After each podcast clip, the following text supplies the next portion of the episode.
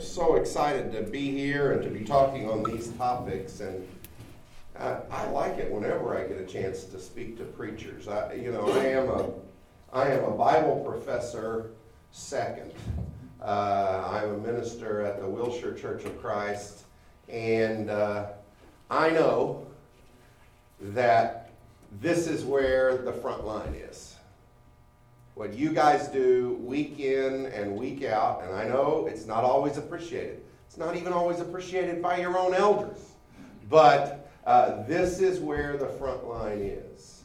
And I'm so grateful when we have opportunities to uh, to nourish each other and to give each other some help uh, to, to, to do our job better uh, as we proceed.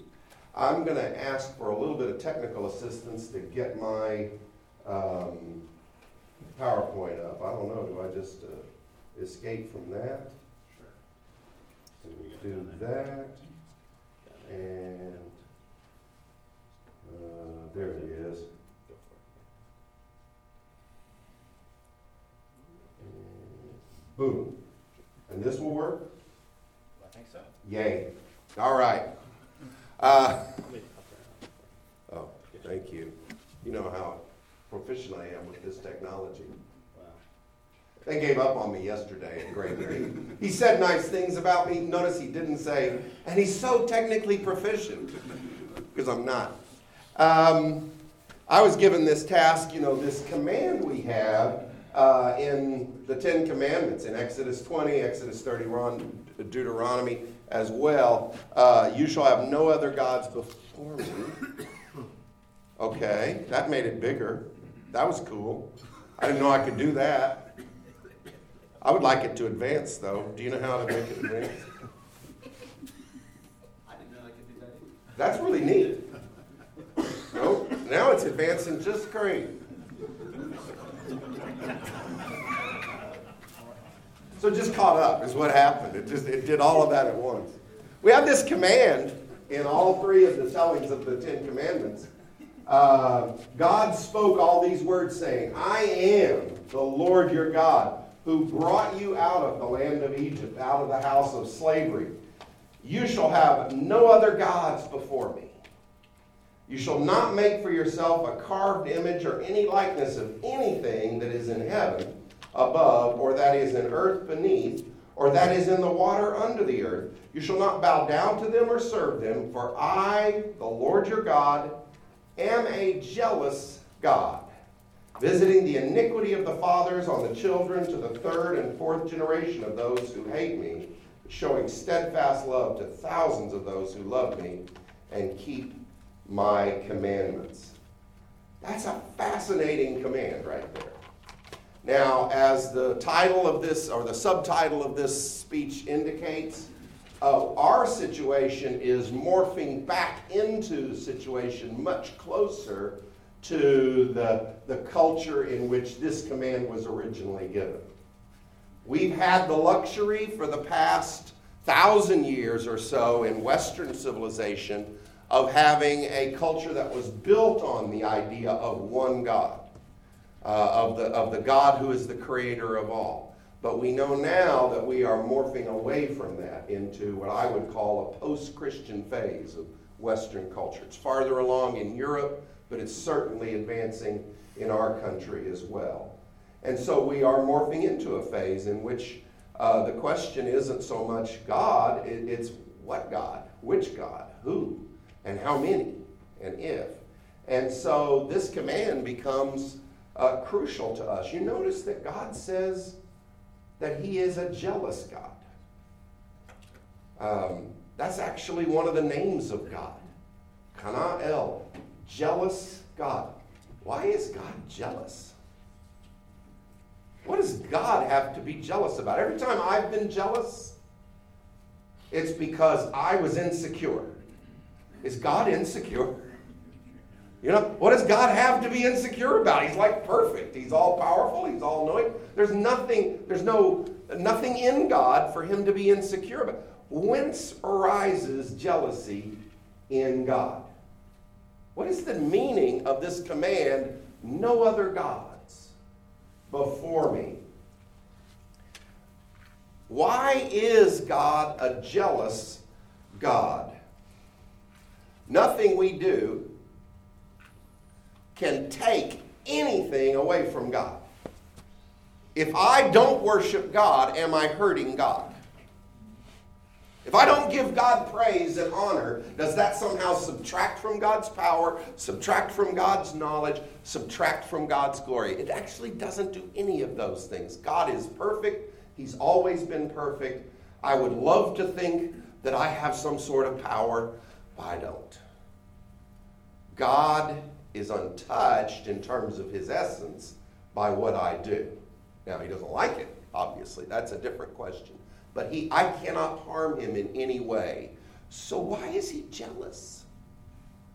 What is there about God to be jealous? And the answer has nothing to do with harming God or any insecurity on the part of God. The answer has to do with us, with human nature. Worshipping other gods doesn't hurt God. It hurts us. That's the whole deal. Worshipping other gods does no harm to God at all. It can't harm God. We have no power as God's creatures to harm God. Worshipping other gods harms us. The iron law of religion. You will come to resemble whatever it is that you worship. You know, if there was... If there was one thing I wish I could insert into the American consciousness now, it is that idea. If you worship money, you will eventually, your whole personality will begin to be shaped by money and the concerns of money. If you worship sex, if that's what really your life is oriented around, your whole life will eventually come to resemble and be orient and, and actually come to serve and be an agent of that particular drive, that particular uh, emotion.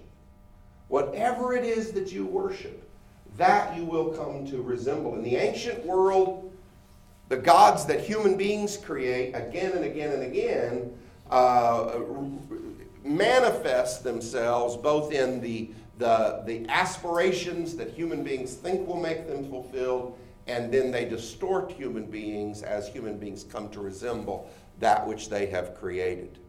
For us, we usually think everything would be better if we had more power. And so the gods that we often create are gods that manifest power. If human beings set about the business of manufacturing gods, making up gods, we manufacture gods that have more power than we do. And if I worship a god of power, what's going to happen to me eventually?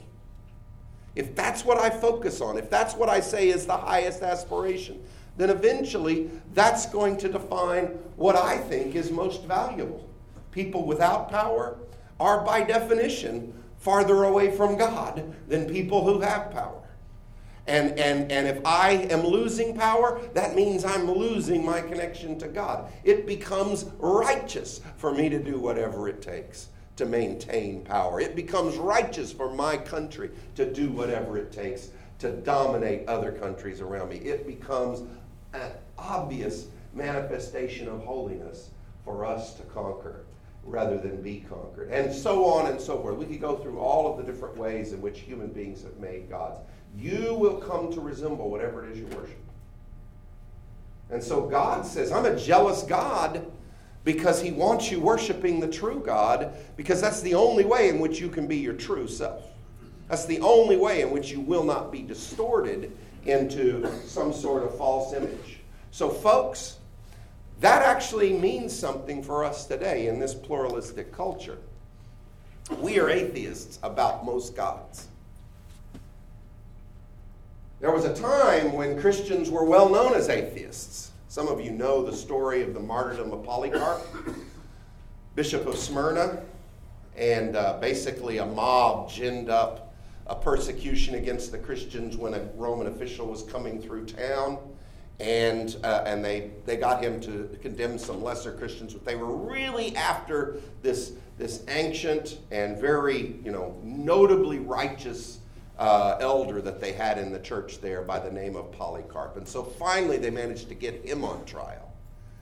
And the crowd shouted again and again and again, "Away with the atheist, away with the atheist." And they and and they and he was going to condemn Polycarp, and they said, "Make him say it. Make him say, away with the atheist." What were they claiming about Christians when they said away with the atheists? What were they saying? You can talk to me, it's okay. They were saying, you Christians are atheists. Why? You don't believe in Jupiter, who is the foundation of our, you know, society. You don't believe in Mars. You don't believe in Minerva. You, all of these gods that we worship and that we show our patriotism by worshiping, you deny them all. You won't even be a part of our culture, because all of our holidays and all of our, you know, so much of our culture is tied up with these gods, and you deny them all. You're atheists. So they said, make him say, away with the atheists. And so they told Polycarp, you have to say it.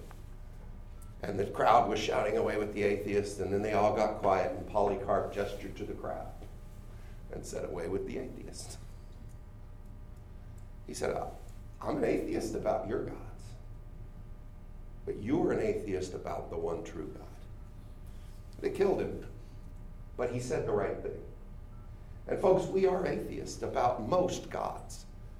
And we need to be careful that we are not, when we get into arguments with folks today in our pluralistic culture, you need to listen carefully to what people are saying about God and which God it is they're talking about before you engage them in the argument. I've heard a lot of bad, bad arguments uh, or overheard them on the internet uh, where both sides are arguing about a God that doesn't exist in the first place. Let's not try to defend a God that's not real.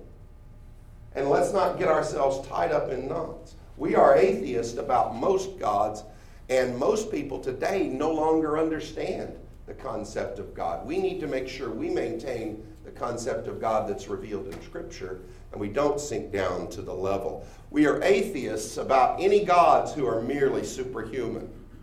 Most of the gods that human beings create are just made in the image of our desire for power. We don't call them gods today. We call them superheroes. Well, this one's supposed to be a god, but he's also a superhero. He's got a cape, so you can tell he's a superhero. He has no cape. This guy, I wanted that movie to be better than it was.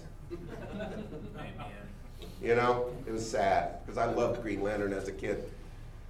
Uh, a lot of times when we talk about God, even sometimes when Christians talk about God, we talk about him as if this is what he is. He's like us. He's just got more power. You know, he's, he's one of us, just with more power. And if that's the image of God that you're trying to tell people about, then you're setting yourself up an idol. You are worshiping a God that doesn't exist, and you're defending to others a God that doesn't exist. Lest you think that that's uh, not real. I took this from a V B S website. You know? God is just all about power. That's the God that we were. He just, he's like us. He just has more power. And, and if you want power in your life, that's what you need. And if you want victory in your life, that's what you... Come on. Let's think about the real God. Let's think about the God that's actually revealed in Scripture. Power is not the issue with God. He's got all the power. But it's real interesting. In Scripture, power is not the way he goes about things most of the time. We are atheists about gods who are merely superhuman.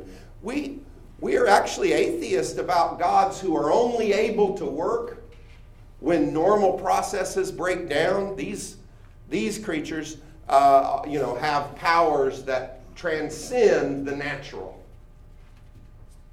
And oftentimes when we talk about God, we talk about God as if the only time that he operates is when there's a breakdown in the natural. You know, well, science can't explain it. Must have been God. There was a phrase that went around for a while. It's a God thing. And I like that phrase. I'm, an, I'm it's not a bad thing. You know, people would talk about, uh, you know, oh, I, I didn't know what to do, and, And suddenly, out of nowhere, a friend I hadn't talked to for ten years on Facebook, they quoted this scripture, and it was exactly the scripture that I needed. It's a God thing, right? Yeah. Well, it is a God thing, yeah. But let's understand the God that we're talking about here. So saying it's a God thing is sort of like a person swimming in the ocean and, and going down with hundreds of thousands of shells on the ocean floor, picking one up and holding it up and showing his friend and saying, look, it's an ocean thing. Well, yeah, it is an ocean thing. You're surrounded by ocean things. If God is who the Bible says he is, he made all of this. And then, and you've, you've never experienced anything that's not a God thing in one sense or another. There are elements of this world where sort of the shadow of sin is keeping some of the God out, you might say. And we've got some corruption and some, and some error and some folly in our world. But everything around you is a God thing. The laws of nature and the operations of nature are as much a God thing as anything uh, that is miraculous or supernatural. And so we probably need to remember we're atheists when it comes to gods that are only superhuman, that only work when the laws of nature break down. Scripture says, he waters the mountains from his upper chambers. The land is satisfied by the fruit of his work. He makes the grass grow for the cattle, the plants for the people to cultivate, bringing forth food from the earth, wine that gladdens the human heart, oil to make their faces shine, bread that sustains their hearts. You bring darkness, it becomes night. All the beasts of the forest prowl. The lions roar for their prey, and they seek their food from God. Do we actually believe that stuff? When I was in fourth grade, I did a little poster of the precipitation cycle. I had a little ocean area, and then I had little waves, you know, where evaporation, you know, was going and taking water out of the ocean. And, and then I had the clouds up in the sky, and then I had, you know, the cycle of the, the rain would fall, and then I had little rivers flowing back into the ocean. And, and the precipitation, I learned about that in fourth grade. Do we really think it's God that makes the rain, or do we think it's the precipitation cycle? Is this just, this is, well, it's Psalms, you know, it's just poetry. Jesus said, God sends the rain on the just and the unjust. Well, yeah, Jesus says a lot of stuff. Do we really believe that? Of course we do. If the precipitation cycle is how God does it, that does not change the fact that God does it. God is the creator. He is, that's what the Bible says again and again and again. No one else. You did all of this. There was no one beside you. You made all of this. This is you bringing these good things.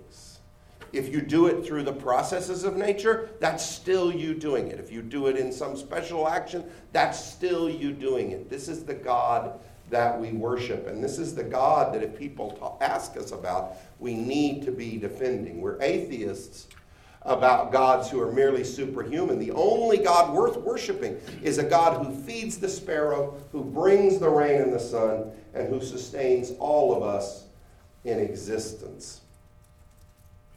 We're also atheists about gods who could be made or born. One pop atheist says the question, he thinks the question that could settle the God issue forever is just this question, who made God? Uh, and he actually stole that. I mean, he got that from Bertrand Russell years and years and years ago. There's not a lot in the new crop of popular atheism. That was the thing that shocked me the most. This, you know, the four horsemen. There's nothing in them that wasn't already in, like, H G Wells and Bertrand Russell. I mean, they haven't read anything, it seems like, since nineteen twenty. But that's uh, that's another rant. You can, you can listen to that another day.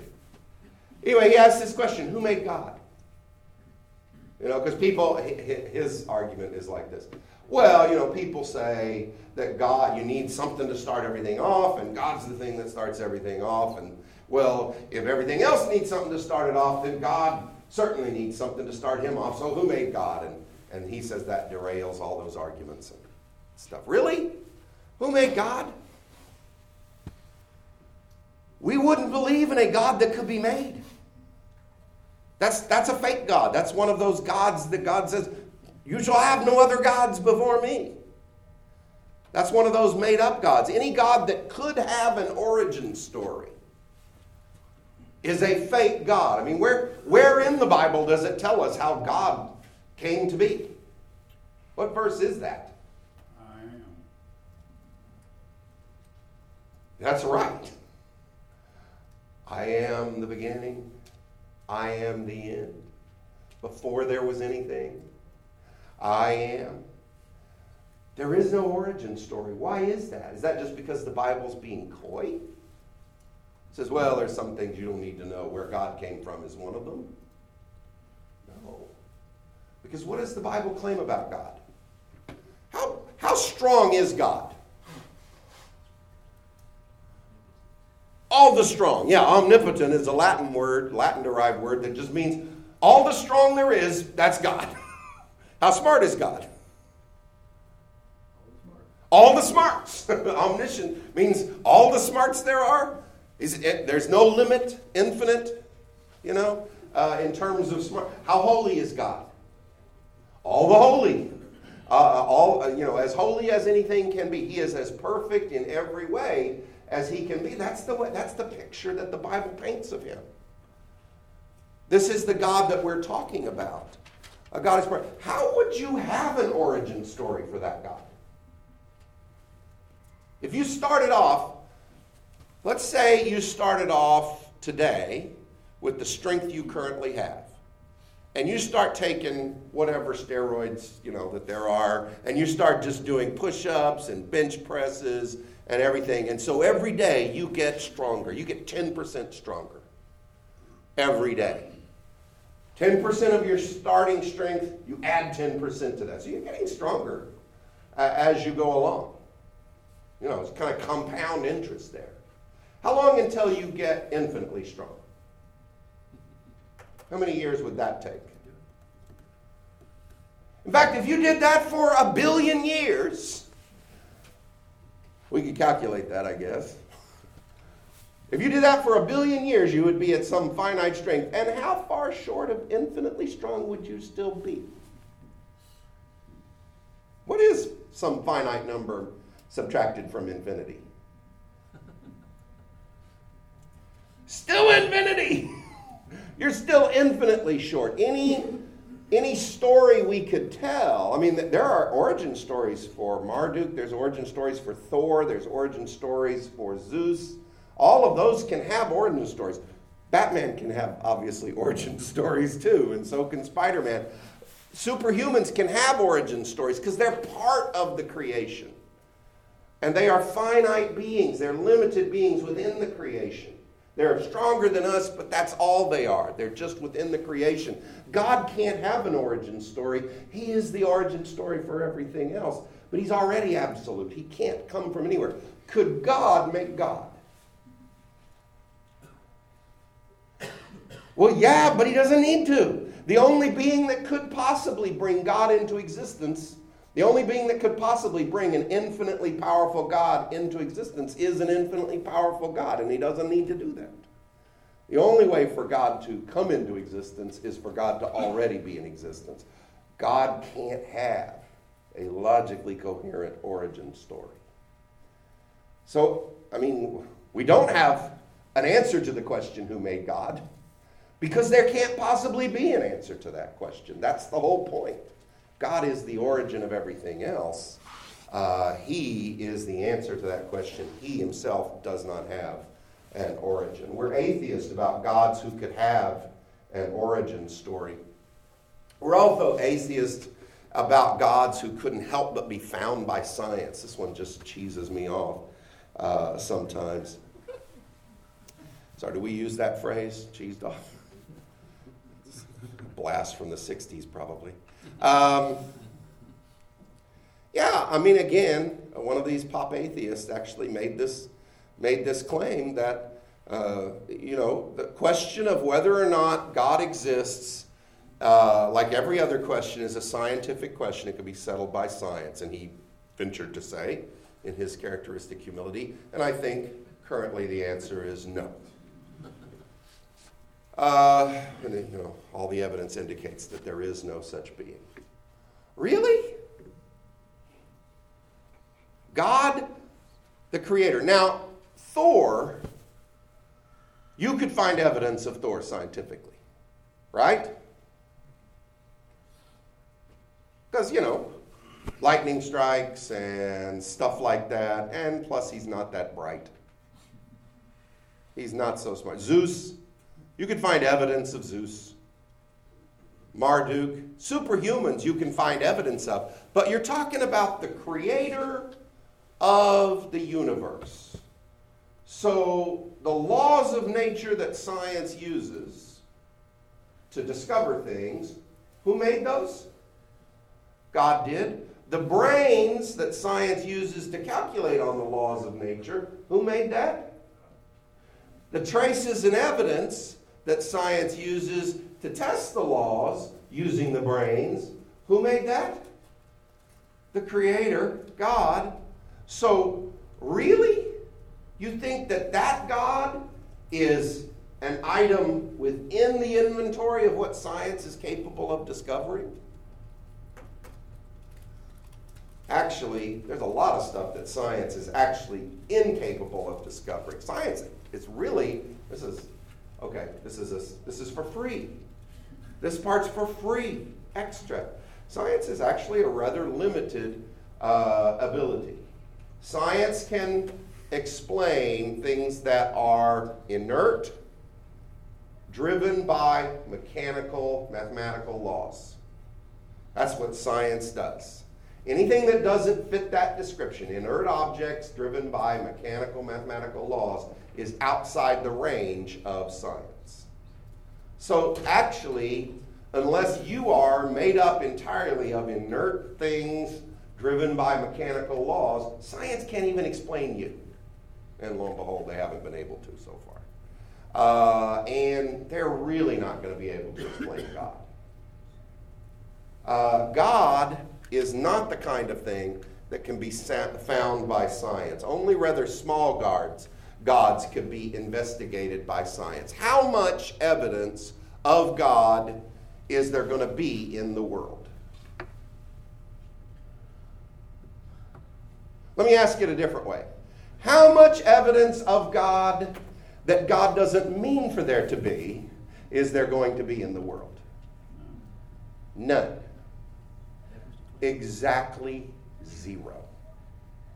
Now, I really think, and this is a, this is I, even we get caught up in the small God trap sometimes. I really think that we're out there saying, you know, God just probably doesn't read much, and so he he's up there not realizing that we've got cyclotrons now. Oh, I never expected them to discover, you know, radio telescopy. Ah, uh, I'm in trouble now. They're going to catch me. Oh dear, you know, really. We're, we're not talking about Thor here, who's not the brightest, you know, bulb in the, in the package. We're talking about God. The evidence for God will be what God chooses for it to be, and it will be exactly that much. Whatever he chooses to give us, that's the evidence that we will have. And there's plenty. We've talked about this many times. Don't, Just because people don't believe in God doesn't mean that the evidence is not strong for God. It's not a question of the evidence. It's a question of the will. I actually have to change my life dramatically if I believe in God. And so it's a different kind of issue rather than just a question of evidence. God will give us the precisely the evidence that he wants us to have, and no more and no less. We're atheists about gods that can't help but be found by science. Don't expect evidence of an all-wise creator in breakdowns in his creation. That's not the place to look. The main evidence of an all-wise creator won't be in the breakdowns in his creation. Now, this is a place where I'm kind of on a warpath, I will say. I'm a, I'm a Christian evidences guy. I've spent most of my academic life doing Christian evidences, apologetics, and so forth. Every degree I've pursued, I've I've zeroed in on the elements of that degree that would help me pursue Christian evidences and apologetics. But I found that we've kind of, as Christians, we've kind of veered over into let's look for the breakdowns in nature for the evidence for God. Now, when there are those, and there may be some of those, those are very dramatic and they can be very persuasive. You know, here's a place where evolution, you know, fails to explain everything, or here the origin of life is very puzzling, or things like that. And I, I'm not saying that those aren't helpful sometimes, but, but let's not forget uh, that the main evidence for God is not breakdowns in the system of nature that God designed, right? The main evidence for God is in the wisdom of the system that God designed. Um, think about it this way. What's a good movie versus a bad movie? A good movie, evidencing a good, you know, director, is a movie in which everything that happens within the movie sort of makes sense in terms of the movie. Now, it may be a wild, fantastic movie, but within the world created for the purposes of the movie, everything kind of follows. There's a logic to it, right? What's a bad movie? Well, a bad movie is one where you're, it's clear that the director kind of got stuck, and so he just spliced stuff together, right? That's a, that's a bad movie. A really terrible movie is a movie when you see the wires. Right? It takes you out of the world because you actually see the wires.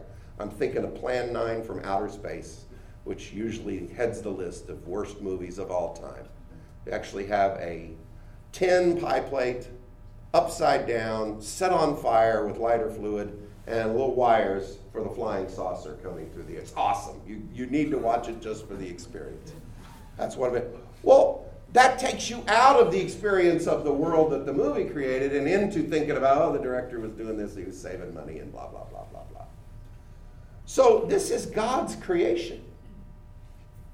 Why are we constantly directing people to look for breaks in God's creation? We should be directing people to say, it's incredible that the creation is such a beautiful machine as it is. There may be a few places where he shows his hand directly, but far more places where he shows, I have made a wonderful creation that holds together. I, I say this because I find a lot of Christians are terrified now by the advance of science. Every time science makes an advance, there is a, there's a group of Christians who feel like, oh no, oh no. Now, why would Christians feel that way? Science makes advances. Human beings, made in the image of God. God says, I want you to have dominion over my earth. Science allows human beings to actually do what God created them to do. Why would Christians be feeling, oh no, we discovered something else that fits together naturally? Why would we feel that way? Anybody care to hazard a speculation or two? Because of our lack of understanding that God created us to do just that. I think that is part of it. I really do. We've got a song in our hymnals. I love, it used to be seven twenty-eight B in some of the hymnals. I don't know what number it is now, but uh, yeah, our God, he is alive. And I love verse one, I love verse two, and I love verse four. Verse three is really problematic for me now. You know? Because that's the one that says, basically, it's making the argument that, well, you know, whatever science has sought for, at least it still doesn't understand where life comes from, right? Well, it may be. We just don't know until science tries to discover it. We just don't know what science is and isn't going to be able to understand. But, but that's not the main evidence for God. Whether or not science can or can't understand the origin of life, that's not the main evidence for God. The fact that science can understand anything at all, that's the evidence for God. Every time science makes an advance, that's evidence that this is actually what God, the Bible says the world is. It is a rational creation by a rational God for us his image bearers, who have the command, you shall have dominion over this world. Right? Science is one of the ways in which we human beings exercise dominion. Every time the world actually allows us to understand it on a deeper level, that's another sign that God is real and that this is a rational world. If you think about it, if the world truly came from chaos, just random chance, what would the odds be that the deeper we look, the more laws we would find? What would we expect to find if you really thought the world came from chaos? Just chance is underneath everything else. What would we expect to find once we start looking deep enough? More chaos. We just expect to find chaos. And what do we keep finding? The deeper we go, the more laws we find, the more beautiful order that we find. That's what you'd expect to find if, in fact, the world is designed by a rational creator who also gave us rationality.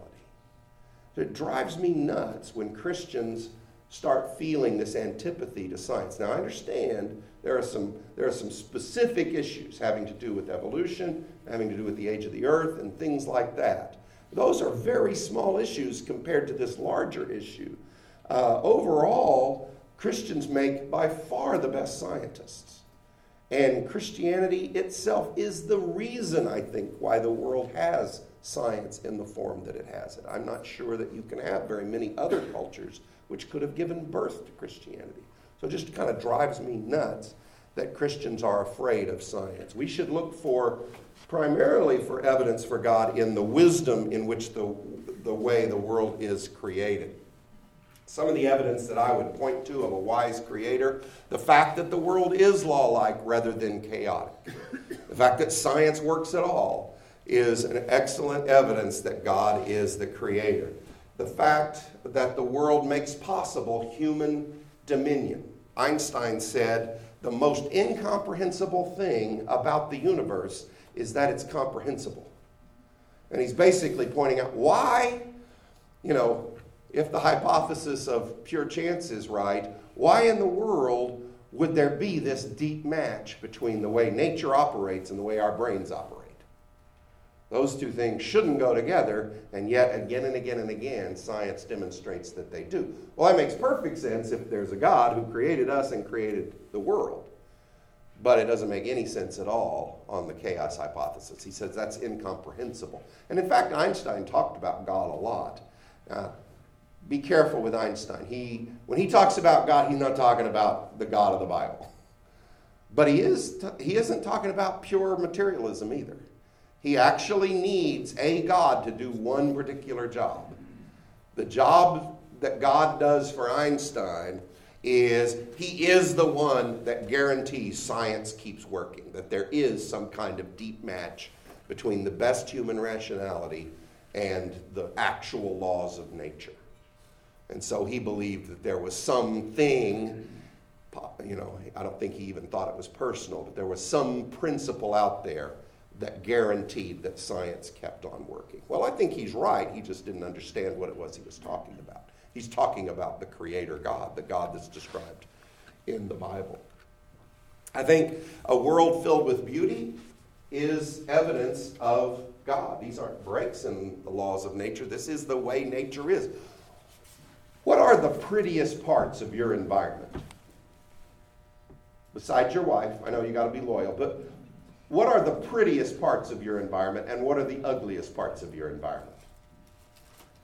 You don't have to tell me, just run down a list in your mind, and I'm guaranteeing you the stuff you put on the pretty list is mostly stuff God made. And the stuff you put on the ugly list is mostly stuff we made, right?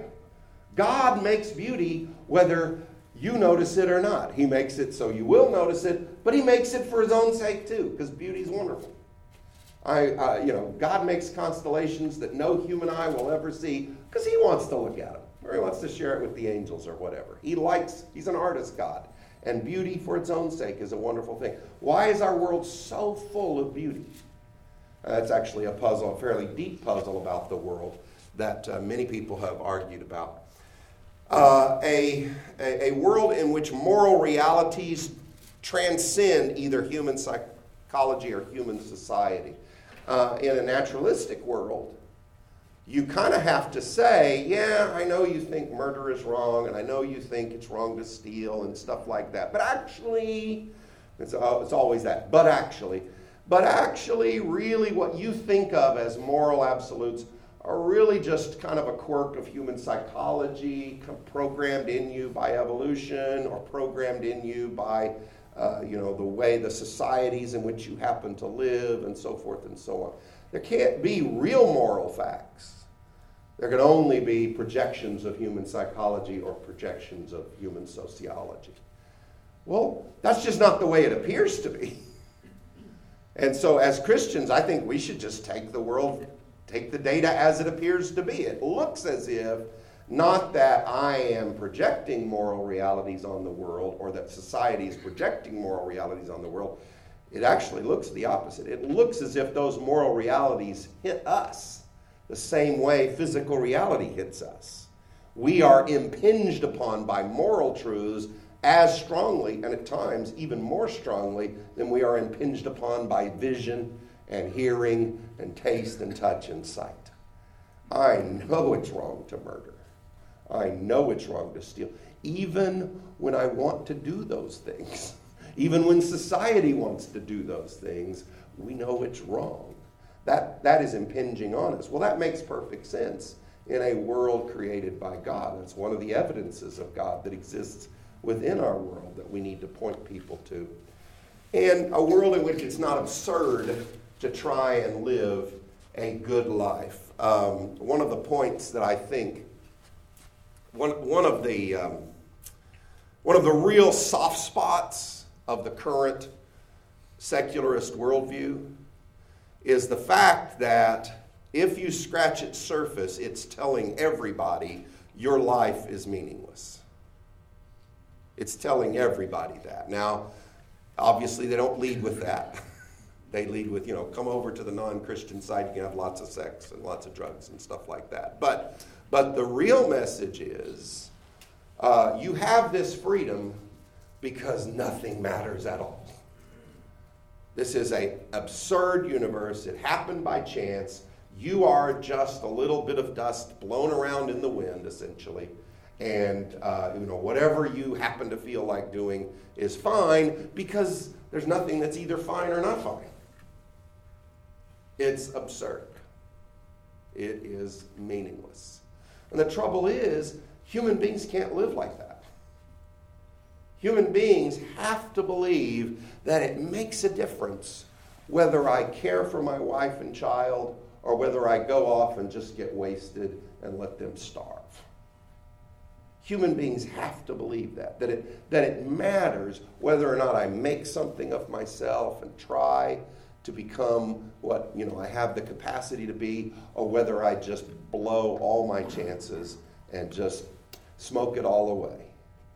Human beings, we can't exist without believing that our life has purpose, that it matters whether we try to live a noble life or not. And yet, our current worldview tells us it doesn't matter at all because nothing matters. There is no moral vector at all. But obviously, in a God-centered world, then it really does matter. You are made in God's image. You are God's image bearer. You have a particular thing that only you can accomplish. Uh, a way in which you can image God that maybe nobody else on the whole planet can image.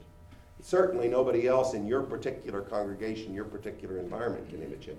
That's what you're called to do, and it matters that you live out that ministry.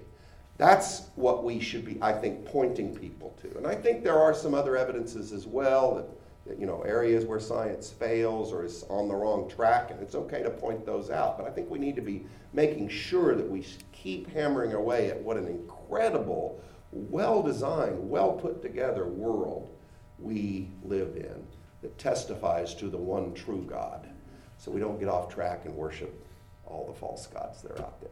Okay. That's it for my uh, little presentation. And now we have time for Q and A, is that correct? And what do we have, maybe ten minutes, fifteen minutes, something like that? All right.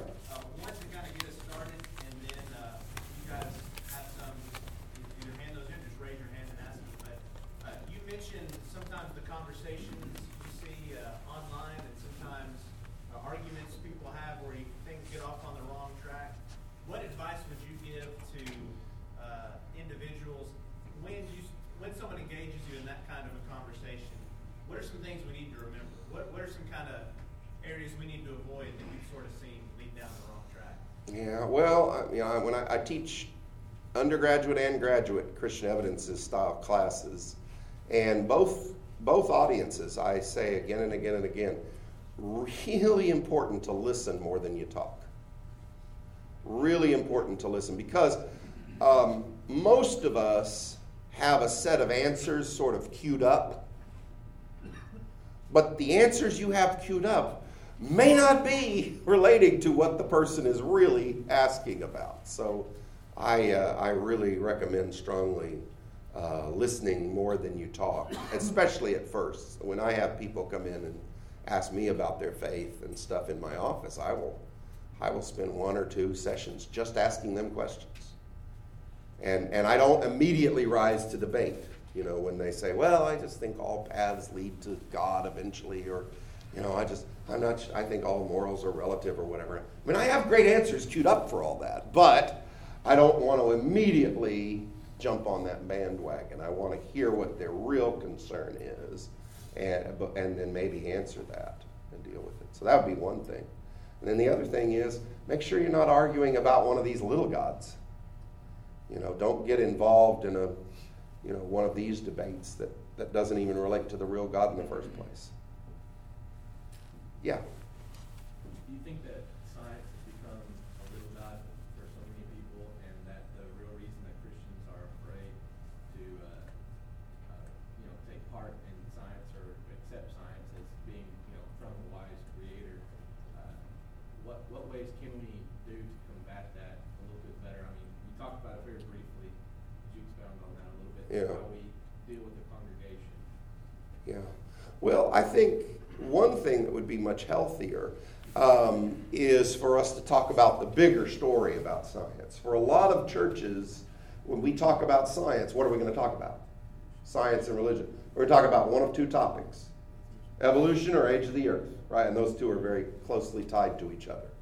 Well, because we've been talking about those so long, the defenses are built up the strongest right there. It's sort of like the Germans attacking the Maginot Line. You know, the French said, hey, they came right through here last last war, so we're going to build up this massive wall of defenses. And the Germans were smart. They said, I don't think we want to attack that. Let's go through Belgium. Let's do it the other way. And um, and so I don't think, I, you know, I think there are problems with the theory of evolution and so forth, but I don't, I don't encourage people to spend a lot of time worrying about that yet. I think that's like three or four conversations in. I want to help people think about where does science actually come from, and what does it take to actually make science work? And, you know, can you really sustain belief in science if you're also trying to believe that you're just uh, a bunch of random, you know, elements with no purpose and meaning? And, and I don't think you can sustain science in those situations. I mean, it's not... Is it an accident that science arose in Christian Europe? I don't think it is. I think Christianity supplies these foundational ideas. The world's really rational, and we really have the rationality to figure it out. And if we work at it, it's going to make sense. It may not make sense on the surface, but if we keep pushing, pushing, pushing, we'll be able to find ways to do that. Those are all fundamentally theistic or Christian ideas. Um, science is now running, I think, on the inertia of the Christian worldview while trying to get away from some of the particulars of the Christian world. So I try to push those kind of things with folks. Is that, did I answer your question or did I veer off? Okay. I saw another hand. Yeah. I have a friend that I've been dialoguing with who, you know, claims to be an atheist, and I hear in my mind him saying something about circular argument how, in, in relation to the fact that approaching science from a Christian worldview, I think he would, if I had that conversation with him, I think he would back up and say, well, if you say there's a God and science proves God, and so when you approach science to prove God, I think, do you see what how he could, I see him pointing to circular logic there, so to know how to, how to get out, how to counter that claim. Yeah, yeah. So what he wants, I guess, is for you to, hmm, to say, I'm neutral right. about God. Right. Yeah. So if you, if you for, for him, if you start science from a neutral standpoint, it will take you away from God.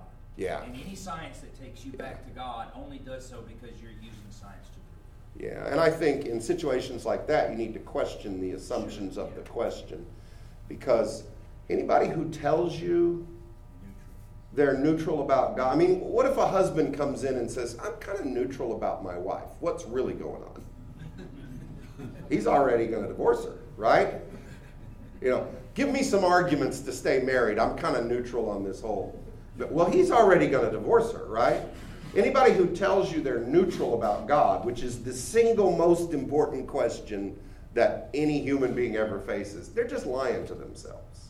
And the idea that we can be neutral about every question is nonsense. It's actually nonsense with a long three hundred year pedigree. That's that's part of the Enlightenment myth, that there's somehow that human beings can abstract themselves from their own lives and, you know, sort of rationally rise above it all.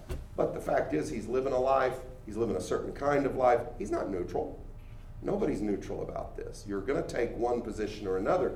All you can ever do is be honest, which he's not being, and you can encourage pe- other people to be honest by yourself being honest and saying, "These are where I, this is where I'm starting, and what's the evidence, you know, that we can share with each other from these starting positions?" Yeah, don't uh, that, that neutrality thing. That's a that's a long-standing myth. Goes back to Descartes and others, but uh, it's just a lot of bull. Yeah. Sir, my wife is a uh, is an environmental chemist. Yeah.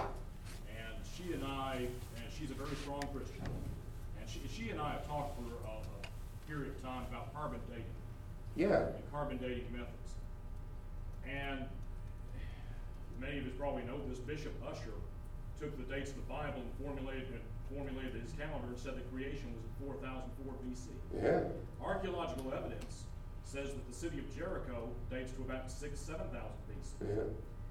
So, as far as using carbon dating methods, how far back can we go before carbon dating is ineffective?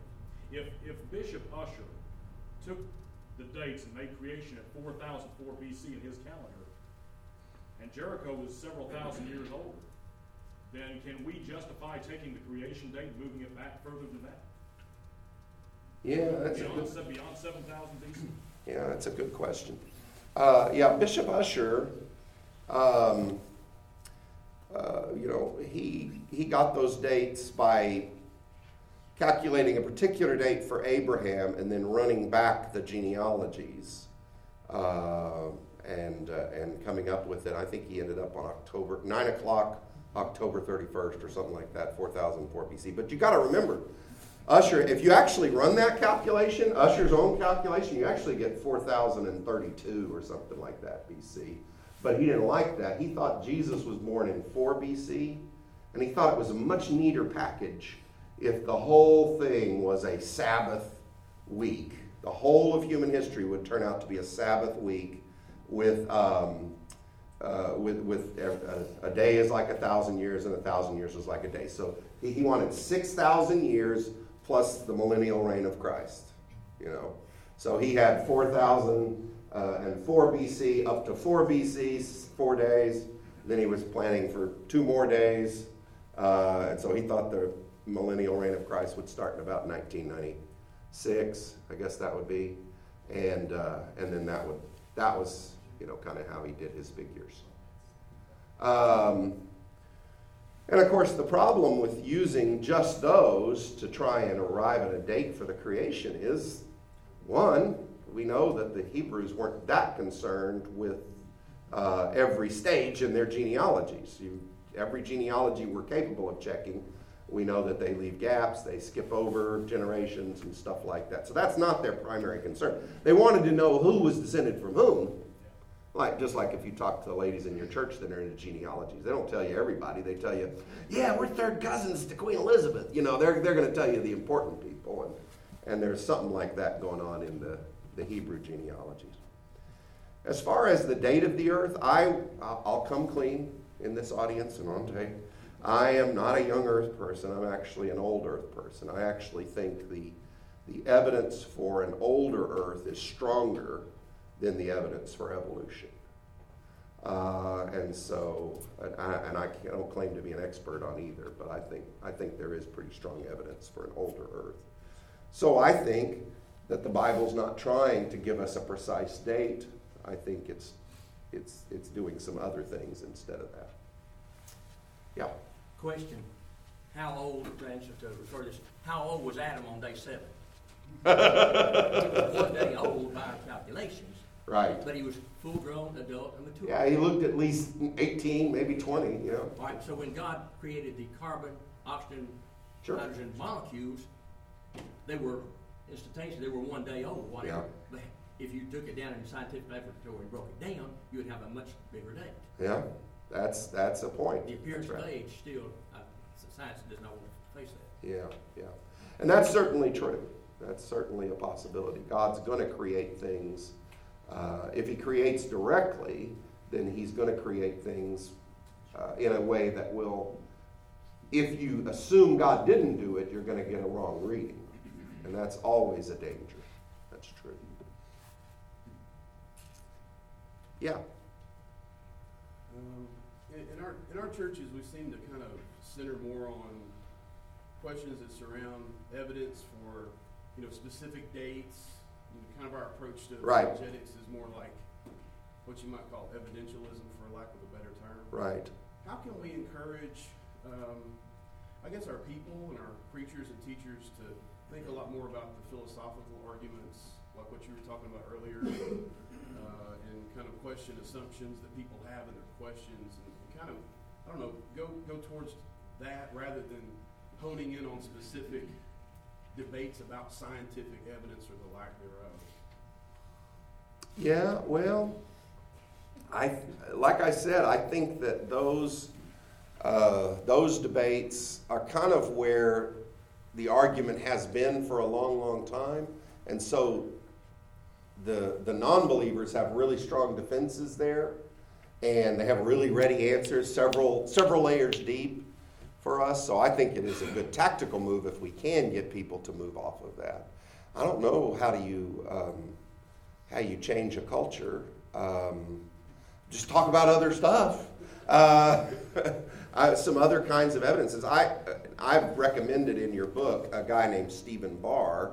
Uh, Modern Physics and Ancient Faith. Now he's not a he's not a young Earth person. He's an old Earth person. He's a um, tenured physicist at the University of Delaware. So he's mainly making arguments from the history of physics. He's got one argument in there from the history of metamathematics, Gödel's incompleteness arguments. But basically, he's making this argument in that book, and it's it's worth having in your libraries. Uh, he's basically saying, look.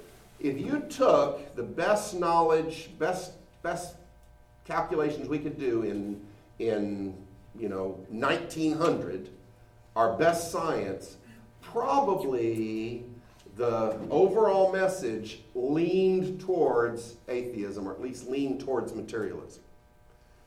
But physics kept moving, and in the twentieth century, there were five major things, he claims, that actually moved the needle so that now a person who's fully informed looks at the way physics is and some other things and says, this no longer fits with a materialistic point of view. This fits much better with a theistic point of view. The things he lists are the Big Bang Theory.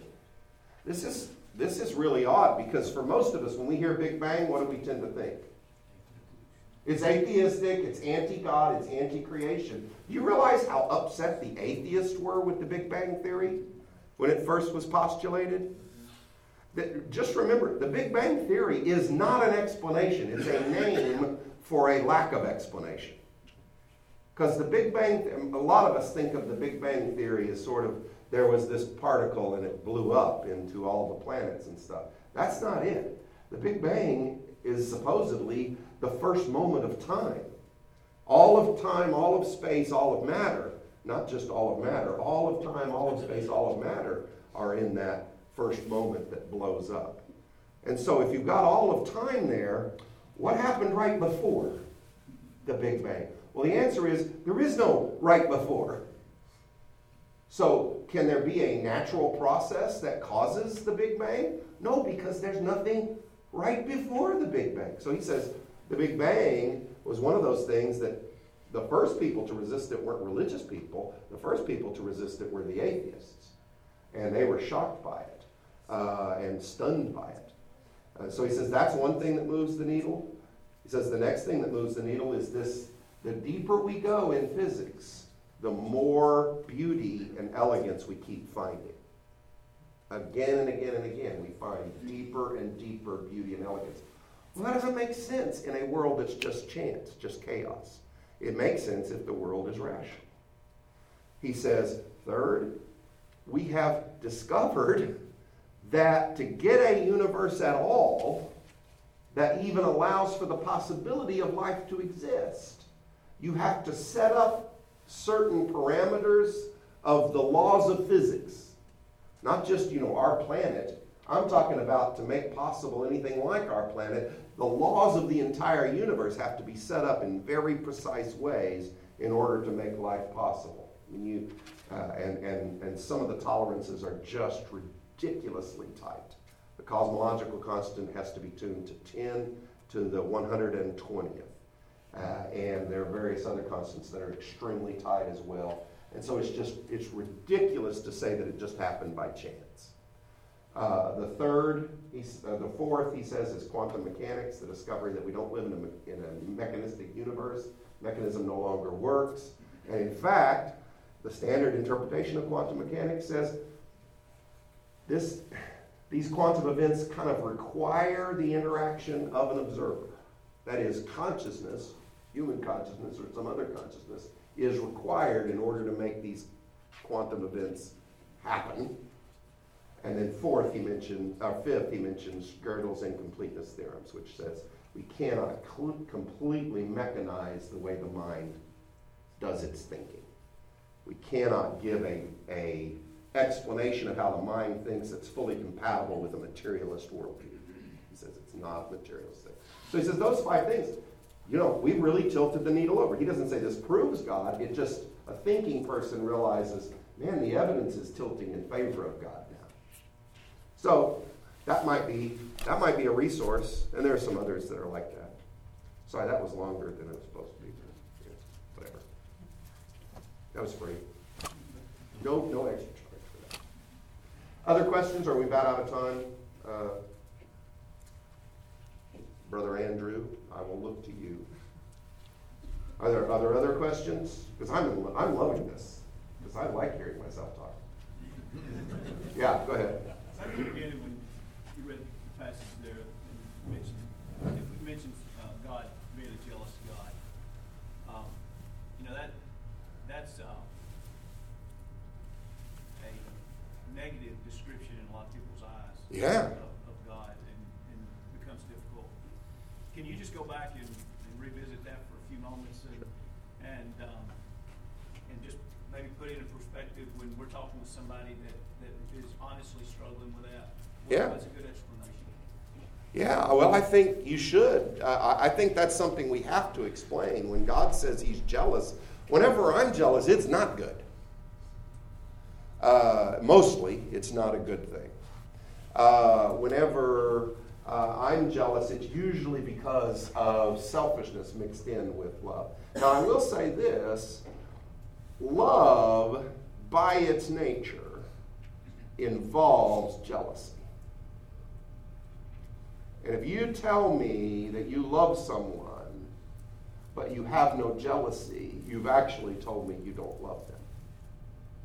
I mean, that's just that's just the facts, and I think that's the facts for God as well. But where jealousy becomes a negative emotion is when I let my own self-concerns take the predominance in my love. Wanting you to love me is a part of what love is. But when jealousy becomes toxic, which is what it normally does in us, is when I want you to love me so badly, I'm willing to distort who you are to get you to love me. I'm willing to bully you. I'm willing to extort you. I'm willing to put you in a box. I'm, in some cases, I'm willing to beat you in order to get you to do what I think you want to do. Well, that's not God.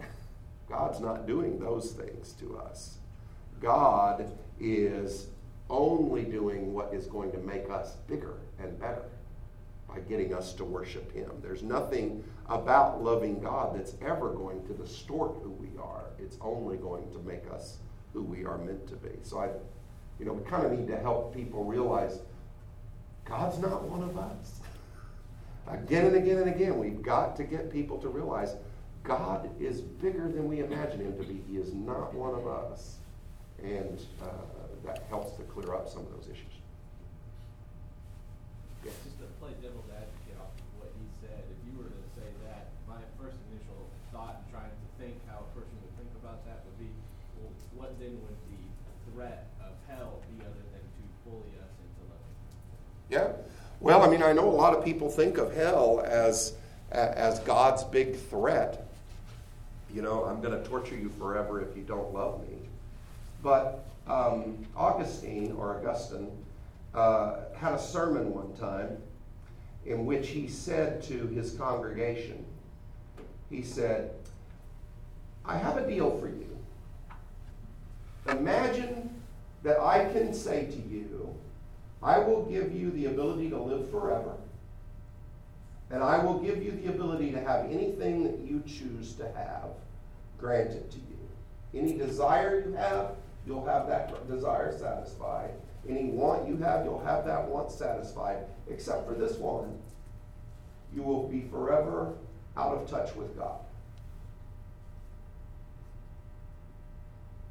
And he just let it lie there for a second.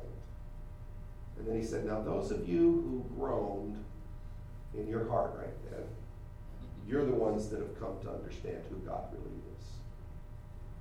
Because we know that if we have everything else that our hearts desire and we lose God, we're in hell. That's what hell is. Because hell is what? Uh, hell is being cut off from the one thing that can make us human, which is God. So, you know, I, I'm glad that the descriptions of hell are scary. I think they need to be, because most of us are kind of stupid. Uh, and we need to be afraid of it. But I think what hell really is, is being cut off from God. And, and, and we should be terrified of that. But it's not like God is going to, he needs to add fire or punishment to hell to make it worse. The worst thing, I mean, if you're in hell, the least of your problems are going to be fire. You know? The, your problem is you lost God. And you're stuck there. You're stuck losing God. Yeah. There's a whole other discussion about hell we could go into, but yeah.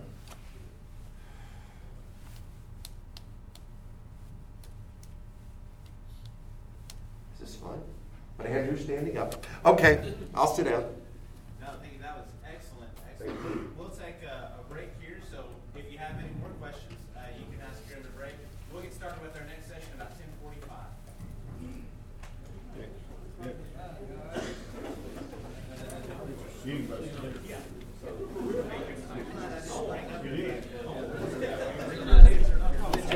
Thank you. Appreciate it.